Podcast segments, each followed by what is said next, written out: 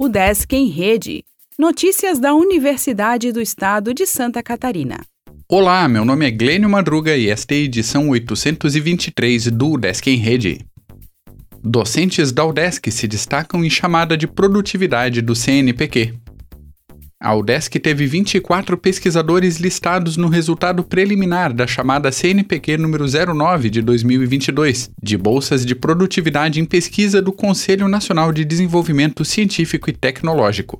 A chamada de bolsas de produtividade em pesquisa tem como objetivos valorizar pesquisadores que possuam produção científica, tecnológica e de inovação de destaque em suas respectivas áreas do conhecimento, incentivar o um aumento da produção científica, tecnológica e de inovação de qualidade, selecionar projetos de pesquisa que sejam propostos considerando o rigor e o método científico, bem como outros conceitos fundamentais para a produção do conhecimento científico.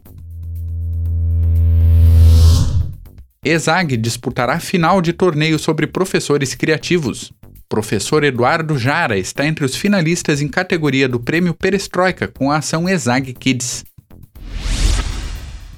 Professores podem pedir a renovação da GDI até domingo. Docente de Pedagogia participa de audiência em Brasília. Acadêmicos de Laguna têm imersão em Parque Nacional. Laboratório da UDESC Alto Vale realiza evento de robótica.